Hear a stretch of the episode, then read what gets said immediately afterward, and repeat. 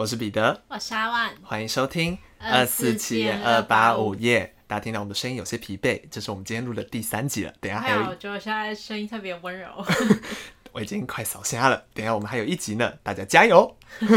我 那我今天要分享的事情呢，因为今天已经分享了，大概这是第三件，也 没啥事可以。对，其实没啥事，真的没有什么事。对，那我想来分享一下，就是因为我开始上班了嘛，但还默默的上班了，下一个月就要满半年了。哇，时间真的好快，真的很快。那其实因为上班了，跟当学生还是不不太一样，是你会被老板骂，哦、也不是骂，就是你需要达到一些老板要求，嗯，所以你的抗压性就是要自我提升，嗯。那我只能说，我觉得我抗压性应该算好，还就是比当学生的时候更提升了。怎么说呢？我觉得要勇于认错。嗯，就比如说，我今天真的是，因为我觉得人嘛是人，你一定都会不肯认错，这是一定的。嗯，下意识逃避。对，因为你要你想解释说这个锅不是你你搞出来的，的对。你会想要为自己辩解，你会觉得说，哦，这不是我的错，你不想承认自己犯了错。可是在这半年内呢，我觉得犯错是一件很，你不要说那种什么杀人放火那种，就是你已知错误，一些可以修补的错误。对你，你可能工作上疏忽了，然后你没注意到，等到老板发现的时候，然后再跟你讲的时候，你要勇于的去说，哦，对，这是我没注意到的地方，然后会把它记下来，然后。嗯下次就是更用心对待这件事。我开始体会到这件事对我现在的重要性。嗯，因为我觉得我以前可能也是比较会觉得说，哦，我我不可能，就我明明已知那是我的错，但我还是会说，哦，没有啦，他就是怎样怎样怎样，有一种侥幸，看可不可以逃过一劫的感觉。可是我发觉一件事，就是你勇于认错的时候，其实别人也会很乐于接受嘛。至少在我目前工作状态是这样，就是。呃，比如说老板打给我，然后跟我说我有一个犯了一个一个错误，蛮严重的错误之类的，然后我这当下我就意识到说，天哪，我怎么会犯那种错误？当他立刻就是说，哦，真的很抱歉，是我真的没疏忽到，然后开始讲解就是为什么会发生这个错，嗯，就是开。找到源头，然后以及就是说下次的改进的方式，就是这是我们跟老板沟通的模式。嗯，就你要跟他说你为什么会做出这个错误，以及你下次要怎么修补这个错误。嗯，嗯，嗯，我后来也发觉这这件就是找到错误的源头跟修补错误这件事是可以套用在生活上面的，就是人际关系呀、啊、什么，我觉得都可以。嗯，就我觉得我现在比较没那么害怕犯错。我觉得这算不算一种？长大了，可以，可以，可是可是这样讲也不准，因为其实很多人不管什么年纪啊，有些人会还是很容易害怕犯错。但我觉得，对，那个就是人的人的本性就是害怕犯错，因为被被犯错，你就会觉得你你犯错，你就会觉得要被指责，嗯，你就会很害怕，因为人都不想被指责，因为那是一个负能量啊，确实，对。对可是我现在开始体会到，就是好像有时候并不是说犯错没什么大不了，是我觉得认错没什么大不了。嗯嗯嗯，对，就是你不要说说，就是你工作，就是你今天很认真工作，但你可能还是有没注意到的地方，我觉得合理啊，也是正常，对啊，因为没有人是连机器都会犯错，对啊，好成熟哦。我现在我现在真正开始体会到了。因为其实刚开始三个月就等于是试用期嘛，嗯，其实因为你后面就是开始做比较多工作，然后你开始就是比较多责任在你身上的时候，你怎么讲？你会比较常跟上司或是直接跟老板对接了，嗯嗯嗯。有时候直接被发现到错误的时候，我就会觉得说，哦，那我就是赶快承认，我就是不要不认错，嗯嗯嗯，对，因为不认错就其实大家都心知肚明这件事是谁做的啊。你不认错，只是会加深了，就是你心里的愧疚感嘛。至少对我会这样啦，嗯、因为我明明就会觉得说，啊，真的是我错。如果我还去狡辩的话，我会觉得说，在老板面前这样感觉也是很不对，感觉不对，对，对，因为老板就知道是你犯了错啊，他知道是你做的工作啊。嗯，反而觉得你这个人很不负责任。嗯，假如你还在逃避的话，对，所以我现在开始就是会觉得说，哦，那如果我今天做错了这件事，那我下次的模式应该要更改，我应该要多仔细注意啊，这样子。所以我觉得就是慢慢的，可能从工作当中也学到一些，就是我可能待人处事有点改变这样。嗯，像你提到就是有关于有上司这件事情，虽然我还没有到真的是在哪一个公司任职或什么之类，可是之前有一些。嗯，短期的工作开始体会到上司这个，呃，因为我我所在的位置不可能是上司这个位置，我确实没有办法那么设设身处地为他的立场想，所以就我的立场想，我会觉得上司这个生物很容易朝令夕改。对，然后它不是生物吧？它是一个职位，就是这个 职称，在这个职称上的生物，你就是不管任何生物，你到这个职称之后，你就会变得很容易朝令夕改。就是我之前有去，之前有一阵子的工作，他会，比如说他一开始跟你接洽的，你的工作内容是 A、B、C，可是好，确实你工作开始工作之后，你一直都是 A、B、C、A、B、C、A、B、C。可是不知道为什么从哪一天开始会变成 A B C D，然后变 A B C D E 这样，可是你却好像也不能说你不要，你只能接受。你的你的这个政策是改变还是是增加工作？增加更多。Oh. 对，那我其实会想要问说，这种时候是可以不要的吗？其实我觉得，嗯，你要我讲的话，其实我觉得不能不要、欸，哎。对啊，我我只能说，就是因为工作内容本来就是会一直改变，至少我现在啦，我自己的工作内容也是跟可能一开始讲的可能会增加，或是呃时不时会因为公司的那个可能有活动啊，或是有反正工作模式会改变，对，嗯，是这样子。就我以前啦，我的性格就会说，嗯、呃，这跟我们一开始讲的就是不一样。那当然是在学校里或什么，你当然可以。这样这样子，所以我出社会之后，是不是这样子是一种常态？就是你的工作量会增加，然后会变得更复杂、更难。但是这些内容跟你一开始讲的完全不一样。但是这件事你必须要接受。我有时候会在想，这件事到底是不是一个好的循环？还是因为也有听过有一些人，当然那些增加工作量并不是不合理的要求。那万一有一天这些是不合理的要求呢？那我能做的选择是不是就是只有不要做就离开？嗯、是不是好像是只能这样？我觉得应该大部分啦，至少我觉得是。嗯，哇，好好有深度的对谈哦。以上就是我们社会新鲜人，大概六个月的新鲜人，对，半年新鲜人的一些感想。对，希望。大家都还过得不错。对啦，我们还都算在这个社会当中，我们都还是真的菜菜鸟。对啊，就是会我们会有一些感觉很笨的问题啦。对，但是我们就是在摸索啊。嗯、这就是人生嘛，慢慢探索。讲完了一些未来的展望，不免俗的，我觉得人到了一个年纪就会变得很容易怀旧。我们今天讲的怎么都很，很有一些传，有一些，我觉得你真的会开始感觉到。你人生中有一些热爱的东西，曾经热爱的东西开始消失在你的生命中，但你却没有无能为力。你说好事多的牛肉卷？没错。我跟你说，他给我的 IG 发好事多的牛肉卷要下架，我真的很难过。原因一是我真的很久没有吃了，当然牛肉卷这个产品并不是完全消失，它还是在冷冻区有。对，红红，哎，不要讲那牌子上，它会在冷冻区有，可是。你自己做跟他弄给你的那个味道是不一样的。你有买过冷冻？我有买过冷冻的，然后跟他弄给你的熟食部弄给你的牛肉卷味道完全不一样。然后呢，我那天看到这个消息的时候，我真的哭了。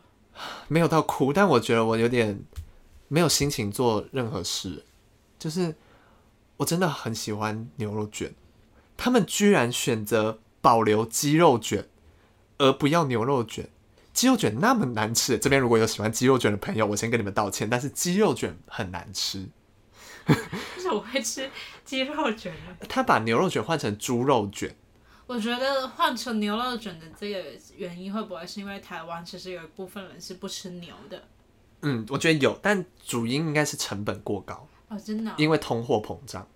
哦，所以这个才是主因。我觉得这是主因，因为据传啊，它已经涨价不少次了，但他们最后还是决定，我觉得应该是就是不敷成本，他们最后决定拿掉它。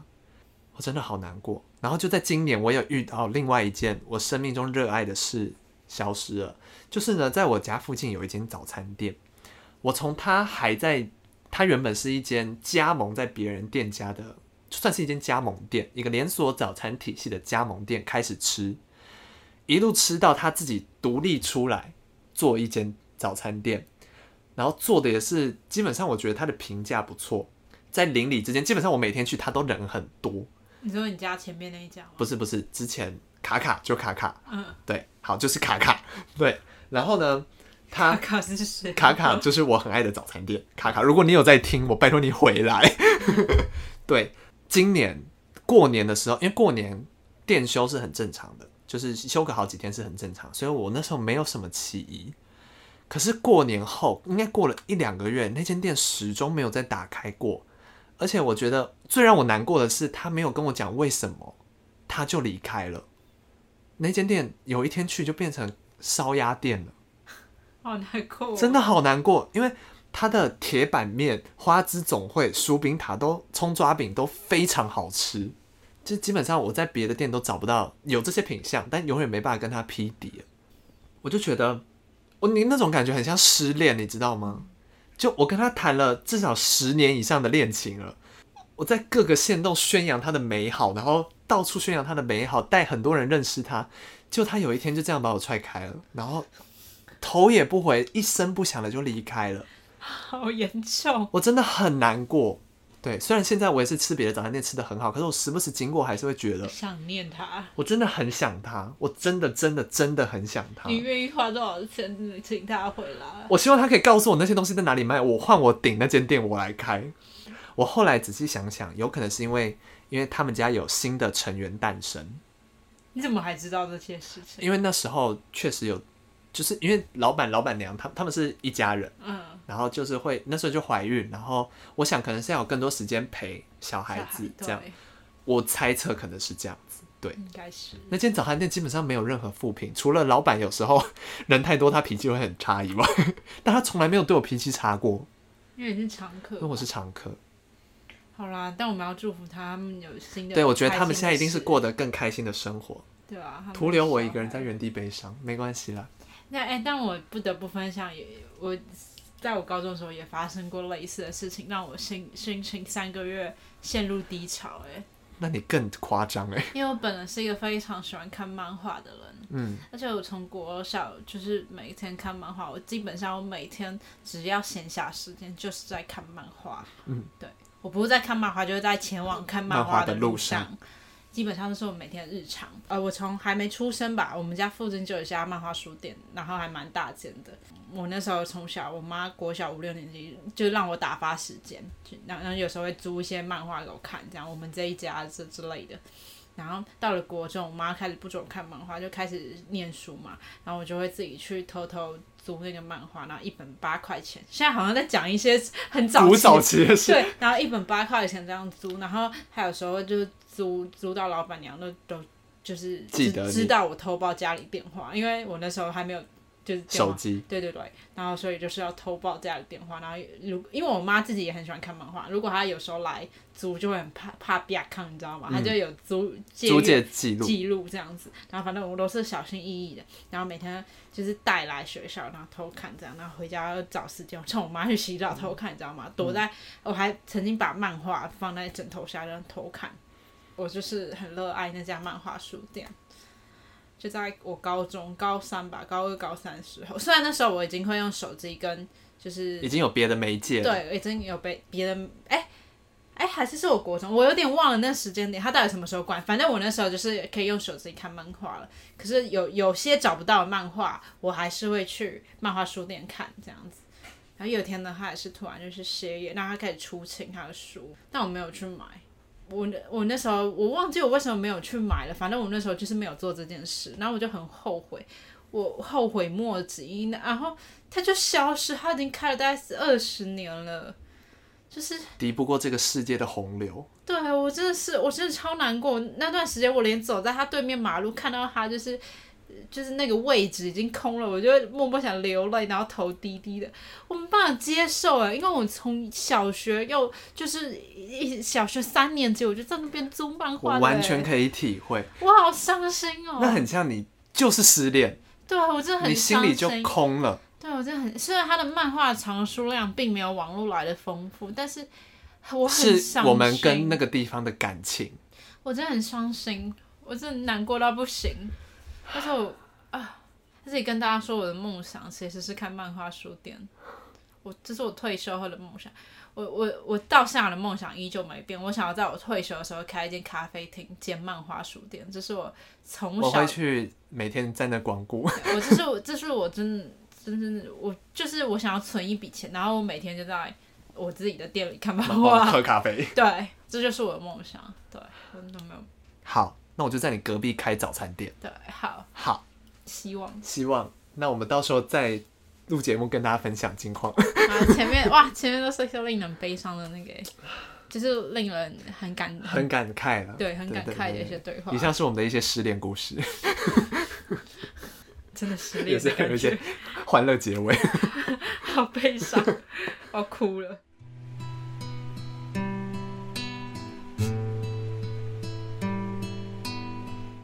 接下来进入今天的案件。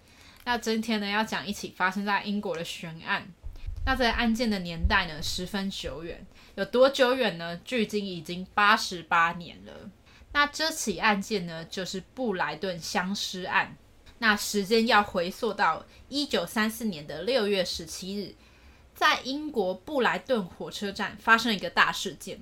那其实这个火车站呢，是在英国的临海的城镇。然后距离伦敦并不远。那当天早上呢，一名车站失物招领处的员工威廉，他发现一个奇怪的箱子。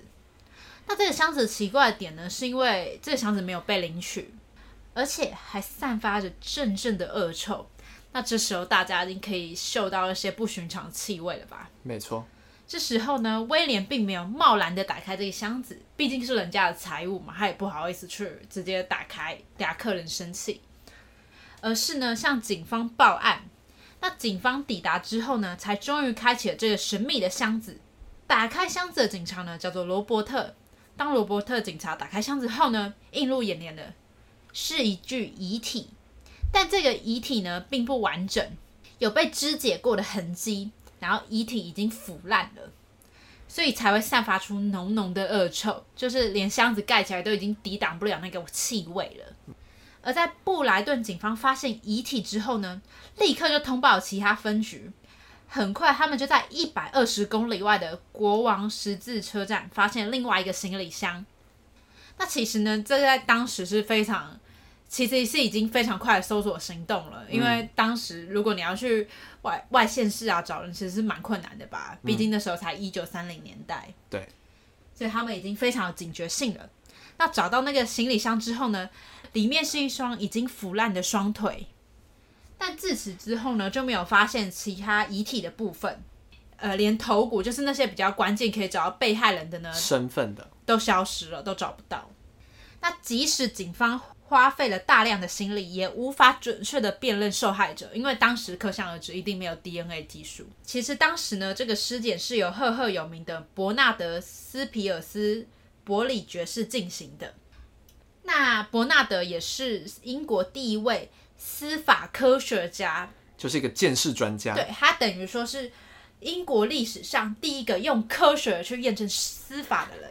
好，怎么？阿万刚很动感，他很像是那个爵士。那他一生呢，破过了非常多著名的案件。但是由于证据不足，我们只能知道以下的几个遗体特征。第一点呢，死者是一名女性，那年纪大约是二十五岁，所以是蛮年轻的。死者其实在离世的时候已经怀孕五个月，那身高体重大概是一百五十七公分，五十四公斤。哇，那很精准呢，其实对，其实以腿跟部分的躯体来看，它其实是已经搜索到蛮完整、蛮。不愧是用科学办案的人。那根据呢相关的人员说法，其实死者有一双非常漂亮的双腿。那其实我觉得这一点蛮奇怪，因为照理来说，那个双腿应该是已经腐烂的，嗯，他们应该是看不。要怎么断定它是一双非常漂亮的？对，可是这双腿被形容的非常的完美，就是它还有人形容它几乎是舞蹈家的双腿，嗯，给他很高的赞誉。这样，那以上几点呢，就是我们能够得知的受害者资讯。那既然有受害者，就会有凶手。那以下呢，就有对凶手的推论。第一点呢，其实是凶手是善于肢解尸体的。那我们可以推论，凶手可能具有医学知识，嗯，或者是这不是他第一次杀人，他已经有过分尸的相关经验了。所以当时呢，其实调查员警他就把矛头指向一名叫做马西亚的医生。那马西亚呢，是布莱顿当地非常有名的医生，而且他专门为女性做堕胎手术。嗯，那我们刚刚有提到，其实死者是有。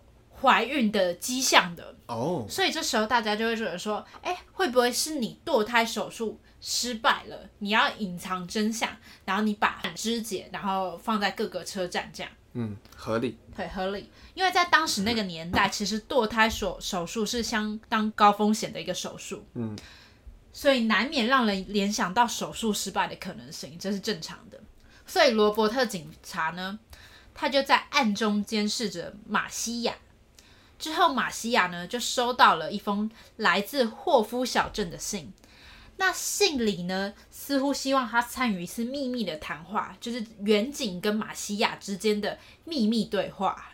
寄信的人呢，可能是警方当局，但是罗伯特对这件事却毫不知情，因为当时其实主要调查警员是他，嗯，但他却不知道有一次的秘密谈话。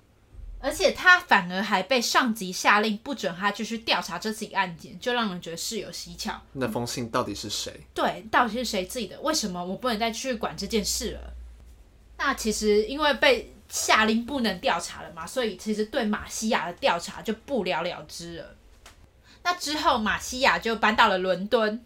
那曾经呢，他在伦敦也造成一名女性在堕胎手术中死亡。哦，所以算是有前科的概念。没有，他是之后搬到伦敦才犯下了这起。哦。对。但直到最后呢，其实他逃过了被审判，他后来被判无罪，不知道为什么。嗯。所以呢，也没有查到马西亚跟上述布莱顿相尸案有关的任何证据都没有。嗯。就是从此就没有关系，不了了之。然而，布莱顿这个地方呢，并没有因此恢复平静。在一个月后的七月十五号，在 Camp 街五十二号的房间内呢，隐隐的也散发出一点臭味。巧合的是呢，这个地方离布莱顿车站并不远，有很近的地缘关系。然后日渐严重的恶臭呢，其实都让邻居就是抱怨连天，就是觉得嗯，这些房子到底是哪里来的怪味？对，而且已经很多天了。那纷纷就在猜测这间房间到底发生了什么事情。那因为上个月才发生一起害人的案件，所以警方呢，对于火车站周边的搜索是不遗余力的。他们就是挨家挨户的调查。那前前后后呢，其实更是调查了七百多位的女性，包括一些可能有怀孕记记录的啊，堕胎记录，他们都有调查。这样已经算是很全面的搜索，地毯式。嗯，在那个年代是。对。那就在七月十五号的这天呢，警方就来到 Camp 街的五十二号的公寓门前。没有想到这次的拜访其实是揭开了另一起惊人的案件。那警方进入公寓内呢，就已经闻到严重的恶臭。接着呢，他们就在房间的角落发现一个咖啡桌。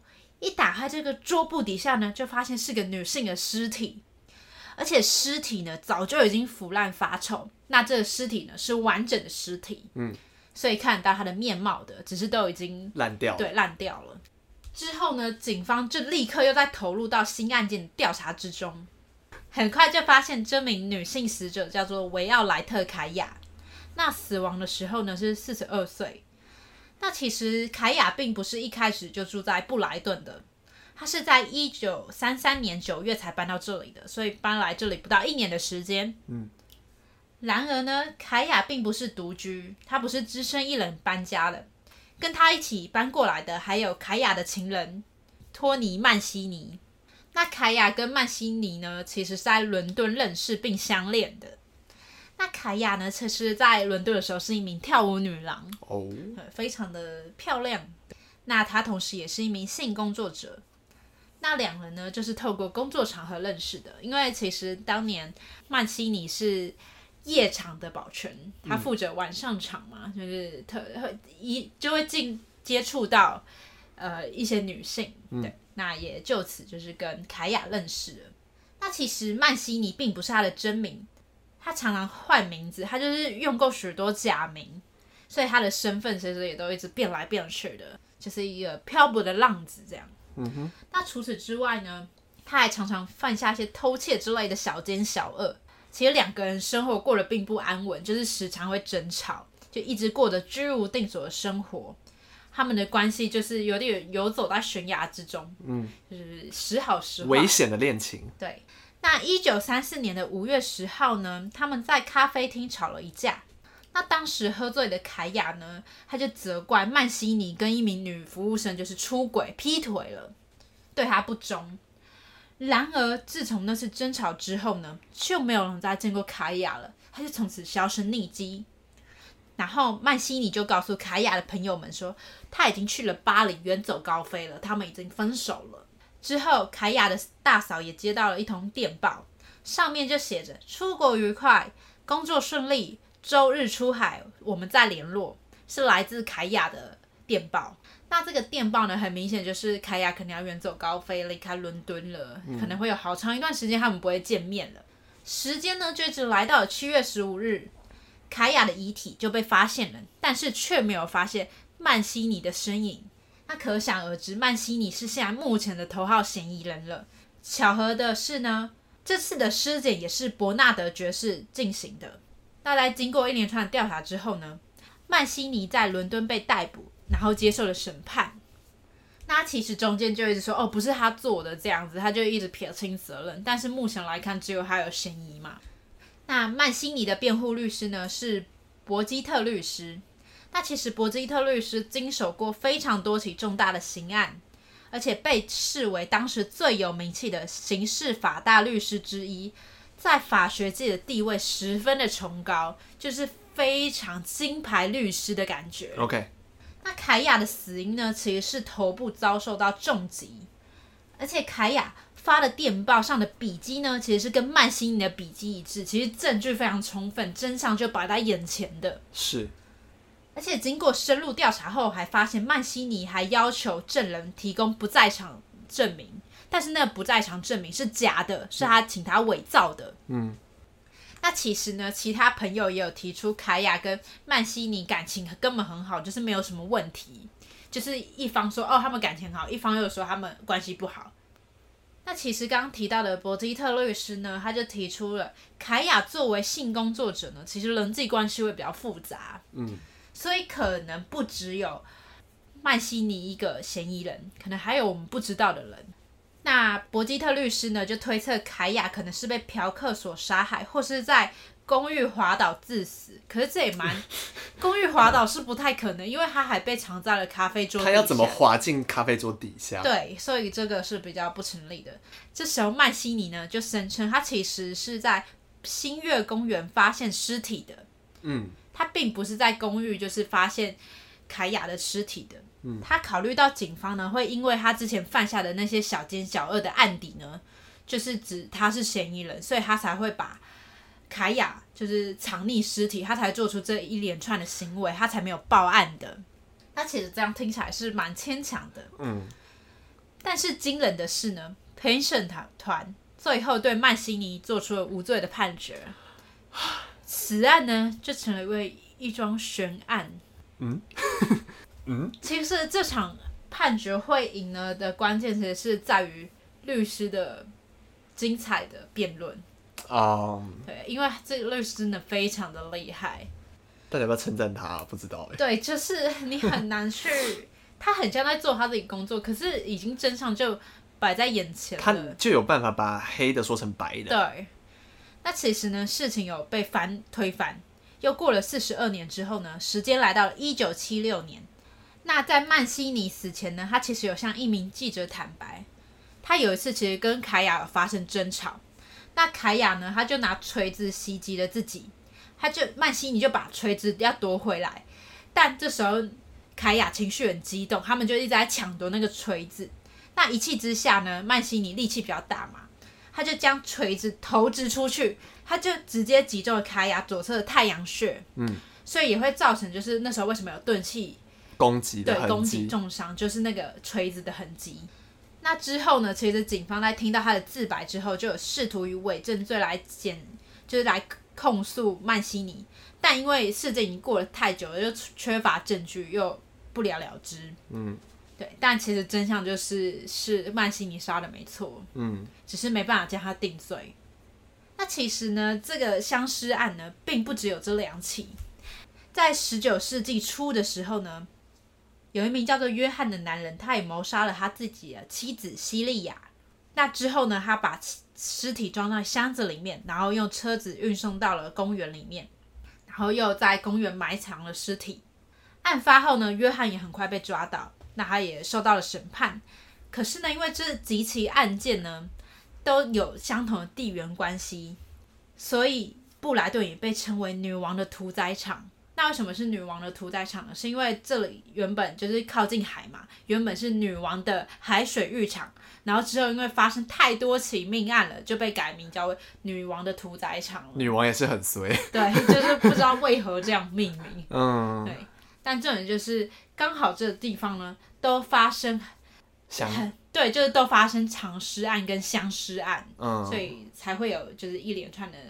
后面大家会觉得说，哎、欸，这里地方到底有什么魔力？对，到底为什么这么神秘？人走到这都发狂之类的。对，但其实他们都是不同的人所犯的下的案件，哦、所以唯独布莱顿相尸案找不到凶手是谁？对，只有一九三四年那时候发生车站发生的，对，车站发生的是找不到凶手，而且最神秘的，因为他其实还有被分尸。嗯嗯嗯。但我觉得搞不好这样猜测，搞不好真的是马西亚所为。但碍于他可能有一些享有一些权利，而不能被揭发之类的。嗯，我刚刚在想，他们怎么知道第二起相思案的人会是一个跳舞的人？他不是说是跳舞的人，他是说很像舞蹈家会有的腿。他说以此来形容，并不说他就是舞蹈家。哦，我刚刚想说，他可能是比如说可能。跳舞的人常年肌肉哪边会特别发达或什么之类的？不是不是，他是他是一个形容，对，他就说他好像一位舞蹈家，他的腿好漂亮，就像芭蕾舞者的腿一样，这样子、哦、是形容词，对。哦，那也是也是很厉害，对啊。但这这个案件在当时是蛮轰动的了，到现在就是大家就在猜测这个悬案为什么就是到底是谁所做。嗯。而且我不得不提，你在这起案件中，虽然这起案件发生在一九三四年，但其实你这样听下来，他们的司法调查跟法律的一些。已经很完整了，很不像我们以前讲过一些案件，什么就是警察都笨笨的，然后证据都不见什么之类的。他们的法理的概念好清楚哦。对啊，而且还有一位科学办案的专家。对我，我我实在不得不佩服，真的英国真的是法法学的那个先锋哎，我真的觉得很。他就是那个年代的李昌钰博士。真的，真的很厉害。好厉害。对啊，这起案件除了很神秘之外，还有让我很佩服的就是他们对法学的概念。嗯，我真的是觉得，嗯，我很难得听下这么早期的案件，可是有这么完备的，就是整个办案过程都很逻辑很好，很清晰，而且效率很高，而且甚至在摆那么多真相的时候，还可以有律师透过就是辩论，然后来推翻呢，很像一个精彩的连续剧的感觉，就感觉那个法典已经。那个法理完整到足以让他推翻这整起已经看似已经是破案的案件。对，我实在是佩服到不行。但这样感觉那个律师的他的名望会更好吗？可是他感觉是在为坏人辩护哎。可是他后面还是就是他之后一生都还是在法律界服务，对、嗯、他的声望是其实是在晚晚年就一直越来越提高的。就像你说，他只是做好他的工作，对他其实是在做他的工作。可是我们就是依正义感来看，就会觉得啊不太对了。对，但这也是就是法律的一些它存在的意义吧。嗯、就像那个吧，我们与恶的距离，对，有点也讲到类似的议题啊。嗯，对。好，那这就是今天的案件了。我是彼得，我是阿万，我们下次见，拜拜。拜拜。